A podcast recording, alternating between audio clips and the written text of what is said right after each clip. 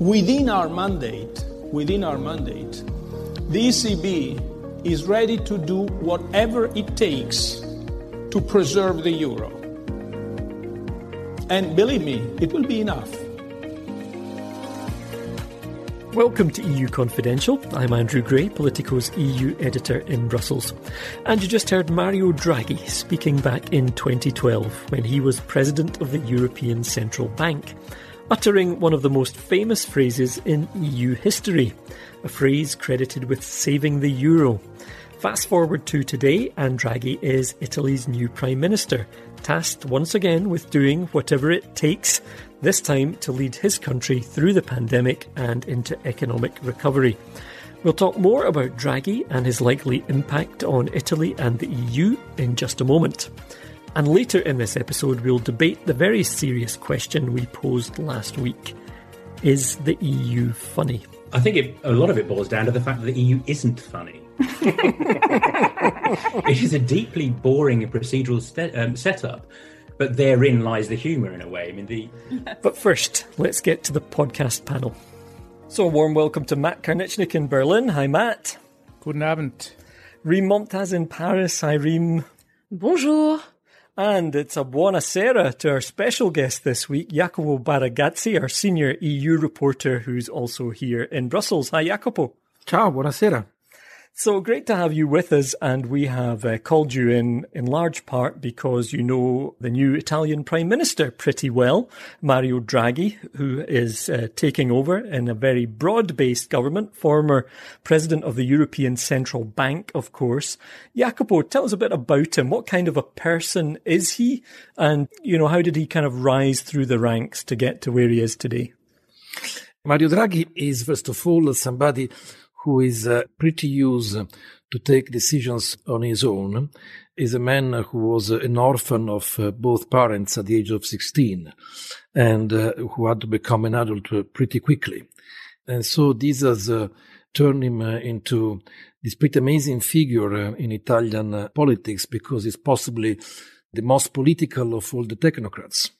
And the definition I heard today of the government that he has just formed is that is the first uh, government uh, in Europe that is uh, a technocratic populist government, a kind of experiment of a mix. what does that mean? Meaning that is uh, a mixture between uh, some technocratic figures, experts uh, who come from the academia or from enterprises, and figures from some of the populist slash far right parties.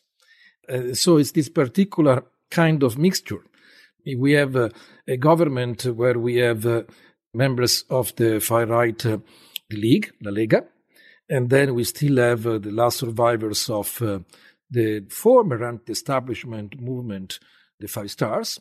Then we have the more institutional Democratic Party, and uh, again figures coming from different experiences outside of politics. Mm. And so once again, it seems that Italy proposes itself as a kind of political laboratory. Mm, yeah, and we'll see how the experiment plays out. Can you place him on the political spectrum? I mean, do we know, as you say, he obviously has good political instincts. He's used to working inside politics, but he made his career as, well, ultimately as a central banker. Can we say, you know, where he stands politically? Once in an interview a few years ago, he said that he's a, a liberal socialist. Those uh, who met him when he was studying uh, at MIT, there was recently an interview with uh, a fellow guy who met him while he was studying, and he said he had the impression that uh, was not at all a left winger. Mm. But uh, Mario Draghi was uh, educated by the Jesuits. He's a church goer, so he's more a, a kind of a moderate in the same interview, he said that uh, his political views don't match with any kind of radicalism. But again, at the same time, today in his speech in the Senate, one of the few quotes that was there was a quote from the Pope. Mm.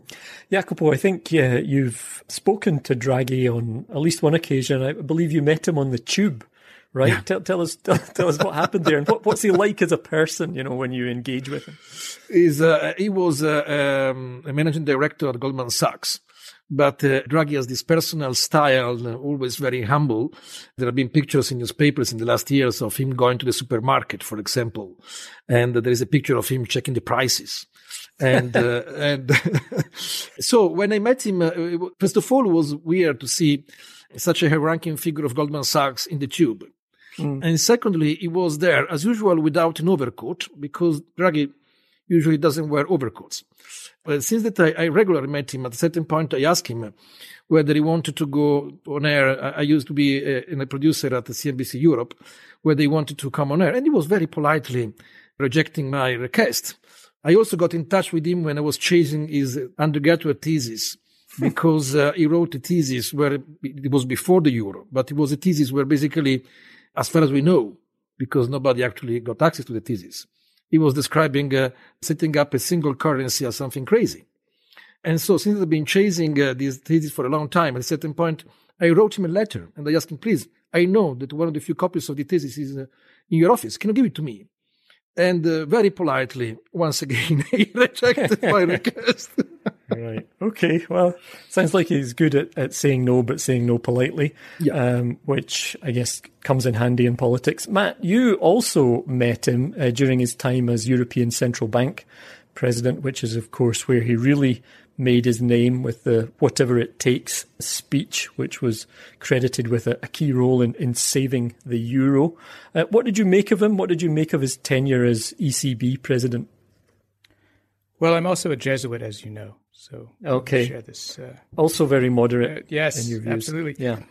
No, all kidding aside, I thought that he came in with a lot of expectations and also a lot of doubts about whether an Italian was the right person to lead the ECB at a time that the euro faced an existential crisis. Some people will remember that, especially in Germany, there was a lot of concern about putting an Italian in charge of the central bank and the uh, Bild newspaper here, the tabloid, famously ran a, a campaign initially against him and then kind of for him. And they pictured him in one of these pointy Prussian helmets at one point from World War One, saying you know that he was going to be a, strict anti-inflation uh, hawk, and I think he eventually lived up to all of those expectations only to disappoint the Germans in the end because of course interest rates during his time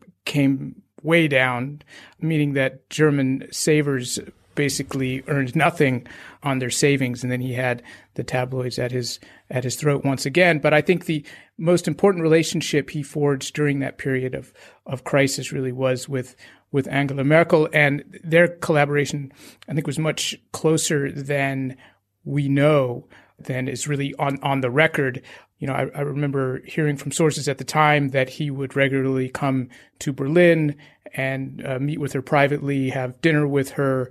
He definitely had her backing for the uh, whatever it takes speech.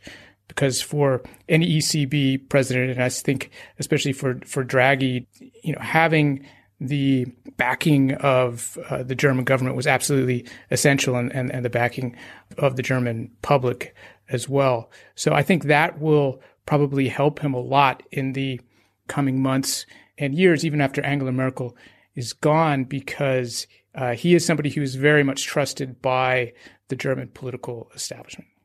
So I wanted to jump in on that because I, I, have two questions actually for Jacopo and, and Matt. You know, one, how does Draghi becoming the Italian prime minister, how is that going to play into the dynamic between Macron and Merkel on the one hand?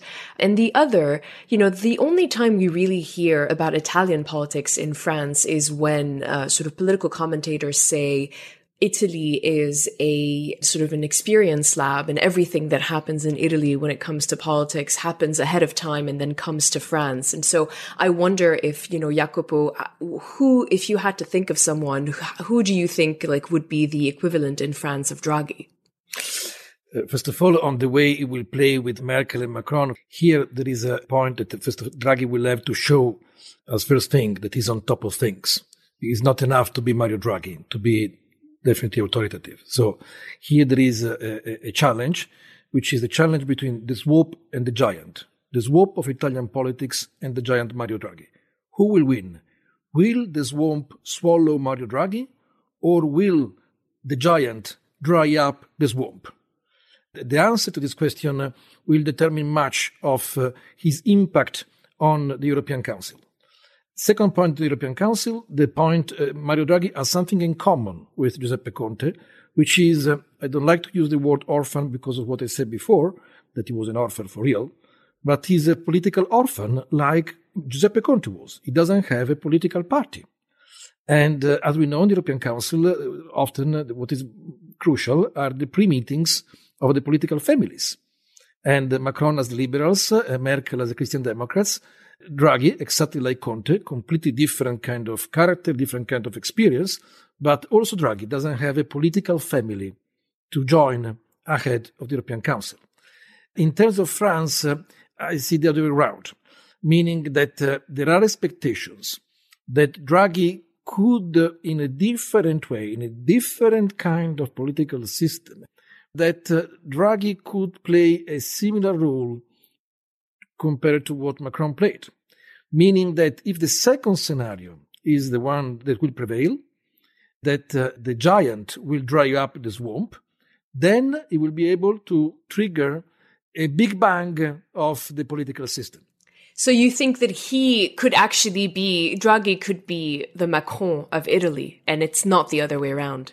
This is an expectation I heard. I'm not saying it will be like that. So do you expect Macron and Draghi to get along well? Because, you know, both of them, I mean, have a, quite a bit of a financial background. As, as you know, Macron started out his career as a banker at Rothschild. Then he became, you know, after going through the Elysee for a bit as a, as a, an advisor, he became finance minister. Is that something they can see eye to eye on? Not just that, but he likes uh, the kind of very deep, uh, also philosophical, if you want, discussions. So interestingly, uh, just on the French side, uh, we saw today after, so we're recording this on, on Wednesday evening and Mario Draghi gave this big speech today in Italy and the French junior minister for European affairs, Clément Beaune, tweeted one of the uh, quotes from Mario Draghi's uh, speech and he quoted, there is no sovereignty in solitude. And I thought that was very interesting that this was what he zeroed in on. In the line you just quoted, uh, there is something else that he said uh, a, a, few minutes earlier, which was uh, who is part of his government as to declare the euro is irreversible. So with that line, he basically told uh, Matteo Salvini and the League, if you want to be with me, either you shut up or you agree that the euro is reversible. Because uh, even yesterday, Matteo Salvini refused to say that the euro is irreversible. I would just add that I think Draghi in the European framework uh, will have a kind of unique position because of his reputation. He almost transcends the sort of daily political fray in a way that I think no other leader except for Merkel really does. And so I think, you know, he is somebody who will have, despite the fact that he doesn't have a political family and despite the fact that he hasn't been directly elected, will have more influence than many other European leaders in the EU. I agree entirely. He's got gravitas, right? Yeah. I mean, yeah. that gravitas. Gravitas. Yeah. yeah. It's a uh, it's a Latin word. Oh, okay. Thanks. Well, every every week is an education here, isn't it? Yeah. Okay, Rym, uh, Matt, and Jacopo. Thanks for now very much. We'll be back later with uh, recommendations, reading, listening, watching things to get you through lockdown. That's coming up later. We'll be back right after this.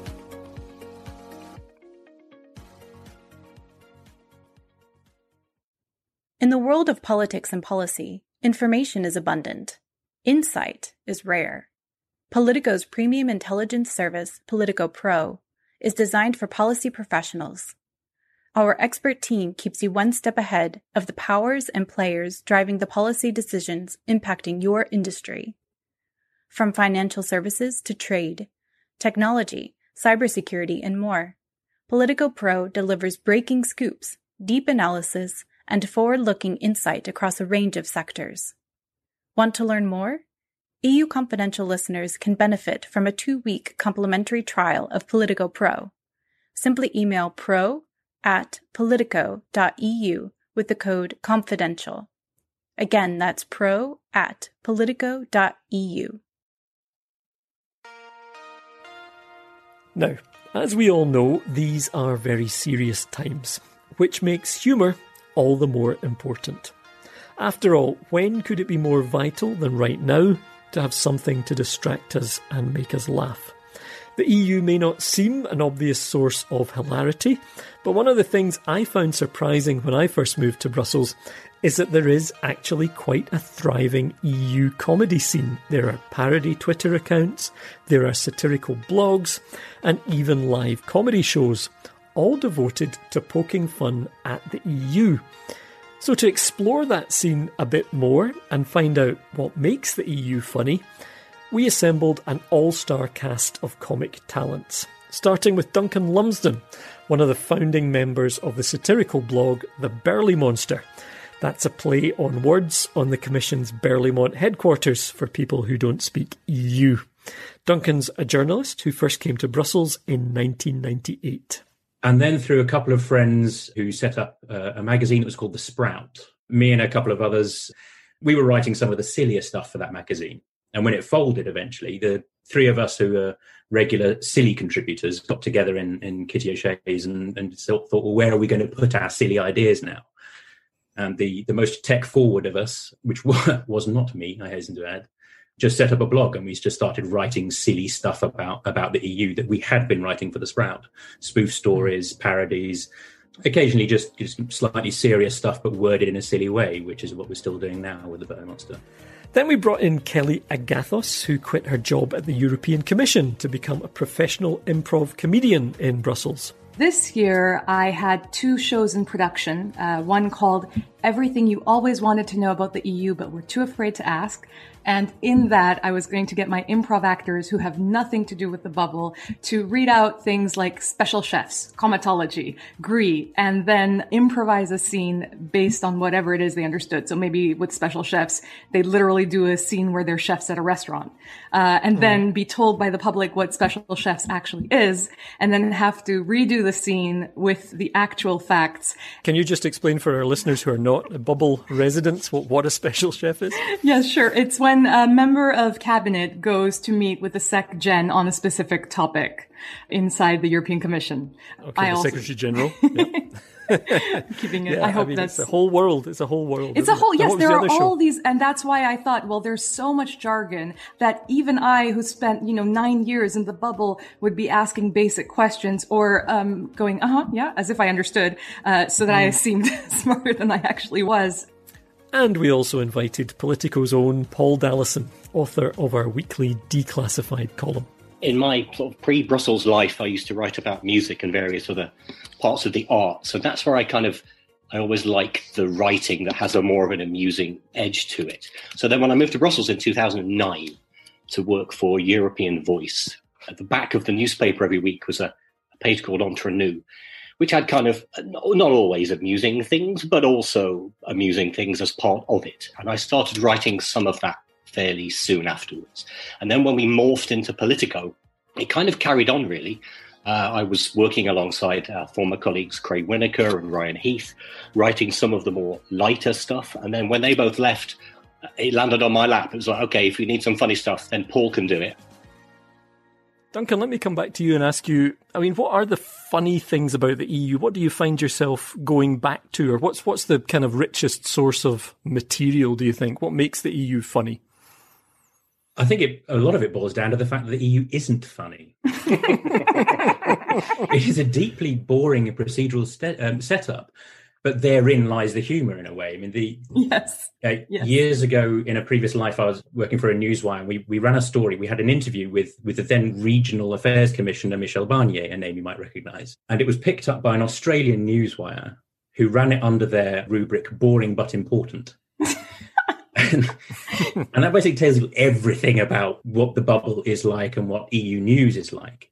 In the boringness, there's the humour I was joking with one of the contributors to the Berlaymonster website that there are only three or four jokes to be had arcane procedures, pompous and irrelevant institutions, mm-hmm. pompous, irrelevant people, mm-hmm. and then the things that the institutions and people say or, or do, or in, in many instances don't do because mm-hmm. of their lack of capacity and competence. Yeah, and I think that you don't, therefore, you don't attract quite so many larger than life characters. You know, the easy things to poke fun at, your Trumps, your Boris Johnsons. You tend not to get those characters here. So therefore, as Duncan says, you have to kind of dig a little deeper to find the humor. And often maybe it's not funny, maybe it's just absurd. In terms of rich sources of material as characters or caricatures in and of themselves, it's really only been Juncker. Mm. In more than 20 years, from from Santer to Prodis to Barroso's and Juncker and now now von der Leyen, in all those commissions, it's really only Juncker who stands out as, as any kind of character, caricature personality who who is potentially funny in and of him or herself. And you know, with him and his team and the uh, the great Martin Selmayr, they were able to strike backroom deals and get stuff done. So that I'm sure that made him feel a lot more comfortable going up front and being himself. And if that meant horsing around a bit and and saying hello dictator to Orban or, or you know imposing his own tie on Tsipras, you know those kind of little elements he was he felt enabled to do because he was able to back it up with what he was doing professionally. Mm. Anybody else got any examples of people who you thought that this is a this is a good character? I, I can work with this person. Kelly, when you, you know, in, in the course of your career, maybe in the Parliament, was there anybody who was, you know, who kind of lend themselves to to parody or? Yeah, I always had a soft spot for Guy Verhofstadt. I, I, I, and I say that endearingly because I, I do think he is a character if you look at him because he's very tall. He's got, you know, that, that very distinctive hair and the horn-rimmed glasses and a very thick uh, Flemish accent. So even when he's trying to be very angry and make, you know, a self-righteous speech in parliament, it always doesn't land, I think, as angry as he means it to mm. because of that accent. The, prob- the problem of humiliation and punishment is because of the mess in the Tory party. There is the humiliation of the British people. Sitting in your group, they are not even there. At the same time, I find him uh, very endearing because he's constant. He's, you know, an unapologetically pro-European, uh, has this ideal version of Europe. But at the same time, he acknowledges that, you know, there's, yeah, okay, fine. We've got a lot of things we need to sort out and we need to fix. His nickname is the Hoff, which I think is quite funny as well he's very much what you see is what you get, I think, as well, in just like Juncker. Right, it's un, kind of unfiltered. Mm-hmm. Paul, is there anybody in the in the kind of current cast of characters who gives you, um, you know, good good material for for declassified, or do you have to go kind of further afield? You uh, you do tend to have to go further afield. That's the the kind of the you know if, if I'm if I'm struggling, you know, pushing up against deadline and I'm and I'm struggling, you don't immediately go to uh, to the current commission for for laughs. I mean, they're, they're, you know, there's not a lot there. My kind of favorite, which is very much not the right word, kind of character from the last few years was Antonio Tajani. Yeah. Who managed to go from kind of Berlusconi spokesman, I think he was, to commissioner to president of the parliament. And while seeming to not really want to do any work in any of those roles, um, there, there was there, there was some moments when he was a commissioner. I think it was tourism, where there were some great photos of him. I think he was the one guy left behind in summer, and he's holding like rubber inflatables, telling people to be safe, which was quite that was quite funny. You know, please don't you know don't drown whilst uh, you know by having a, a substandard inflatable in the swimming pool. Yeah. But then also it was 2000. I think it was like 17. He wrote a letter to Juncker saying, "Please do not send." The Parliament any work yeah. until early September, and the letter was dated July 13th. Um, so that I think tells you quite a lot about the EU and quite a lot about Tajani too. Yeah, that was and uh, just um, for uh, Antonio Tajani or any of his lawyers who may be listening, he may have seemed like he wasn't doing any work, but I'm sure behind the scenes, constant, constant. Oh yeah, work. very hard working. Yes, I should make that very clear. Yeah, very, very hard working guy. Tajani had this had this other characteristic of when he was Parliament president so a lot of photos being taken of him. He had this knack of being photographed at that exact moment when there was absolutely nothing in his head. He looked absolutely gormless in every single every single photo that was taken of him. And for a while, it was a sport, just just taking photos of him and just sticking them on Twitter with the with the hashtag Tajani blanks because he was just looking into into space. Yeah, that was a bit of a nice bit of sport for for for a while. Yeah, but that that idea of playing into the idea of the EU, like the Parliament saying, "Don't bother us, it's the summer." Do any of you ever, ever feel or draw back from humour thinking that's a stereotype that could play into kind of Eurosceptic narrative or reinforce a vision of the EU which I'm not comfortable with and don't want to reinforce, or do you just have to kind of leave that behind, Kelly? It- Uh, of course, I, I think there's a line. I am very much uh, European. Um, one of the reasons why I wrote the Brexit rep was out of my own frustration, my way to vent out frustration for uh, what I think is a divorce that never should have happened in the first place. Hence the idea of the ex-wife.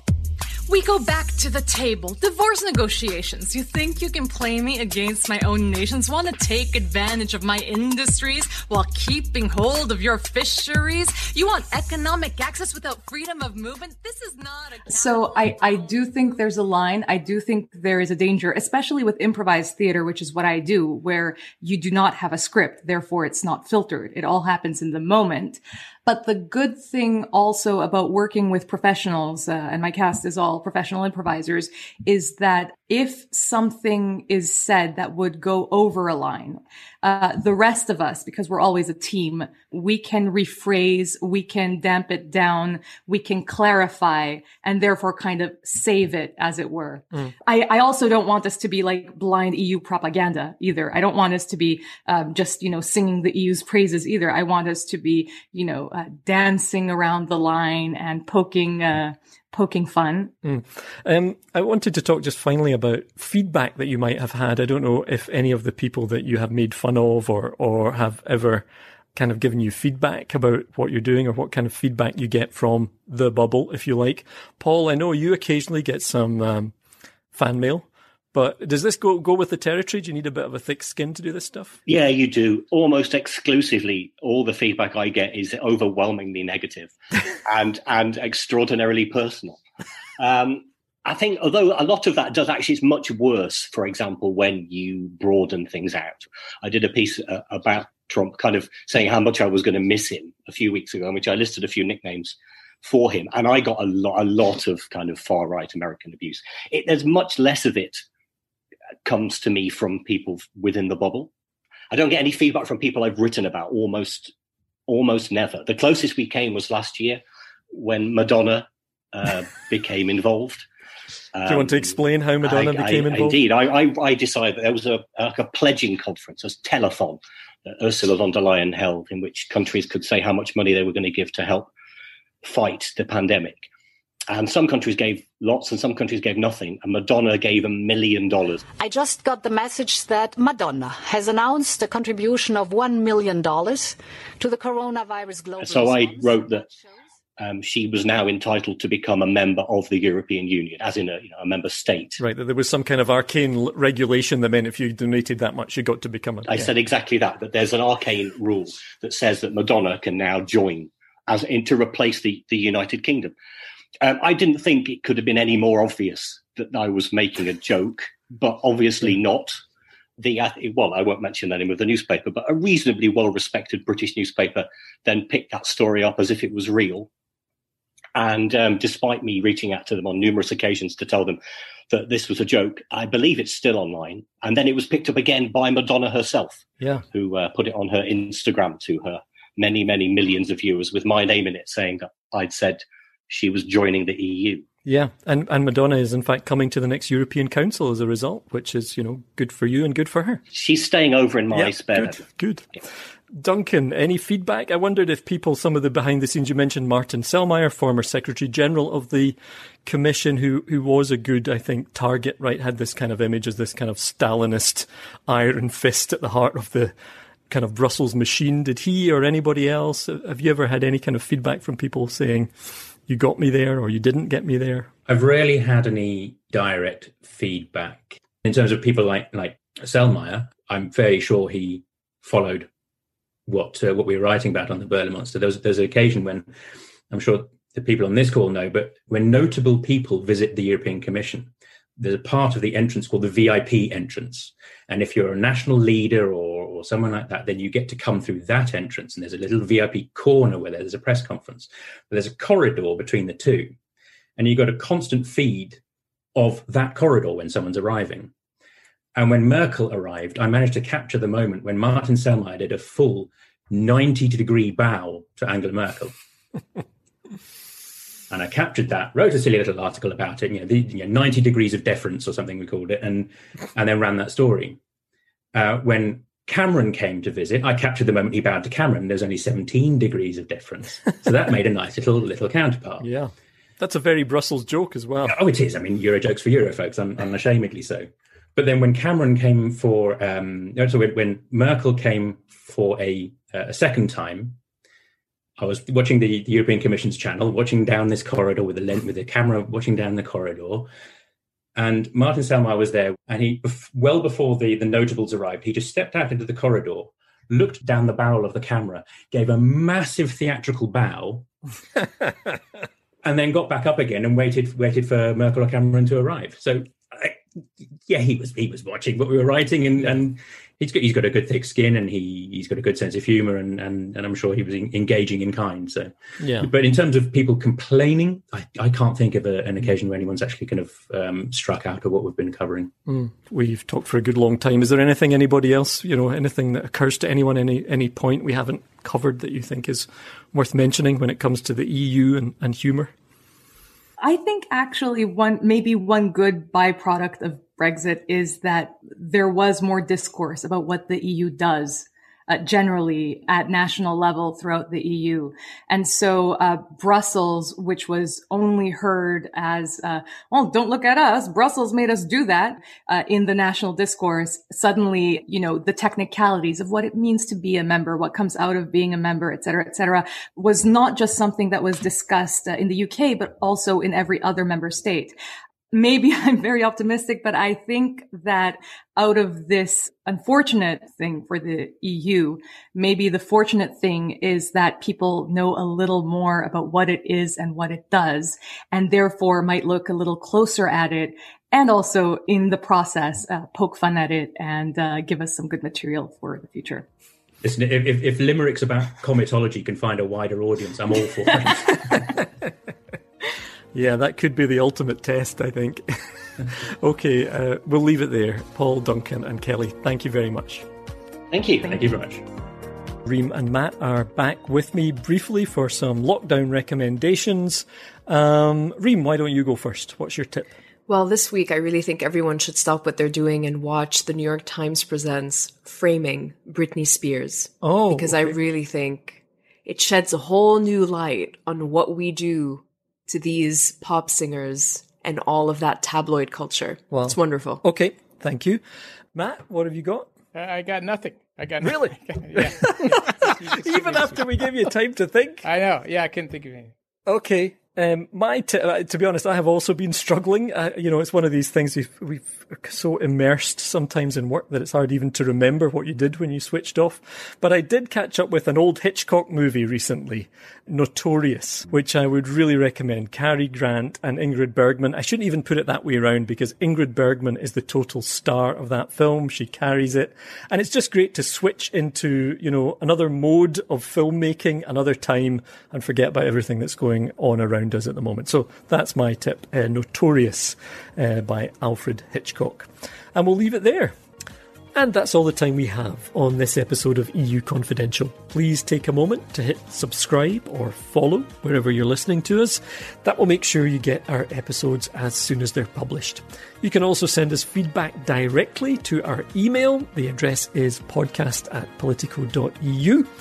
Thanks for some very thoughtful recent contributions. And if you haven't already, please take a moment to subscribe to our newest podcast, Westminster Insider, hosted by Jack Blanchard. I'm Andrew Gray in Brussels. Thanks to our executive producer, Christina Gonzalez, and thanks to you for listening.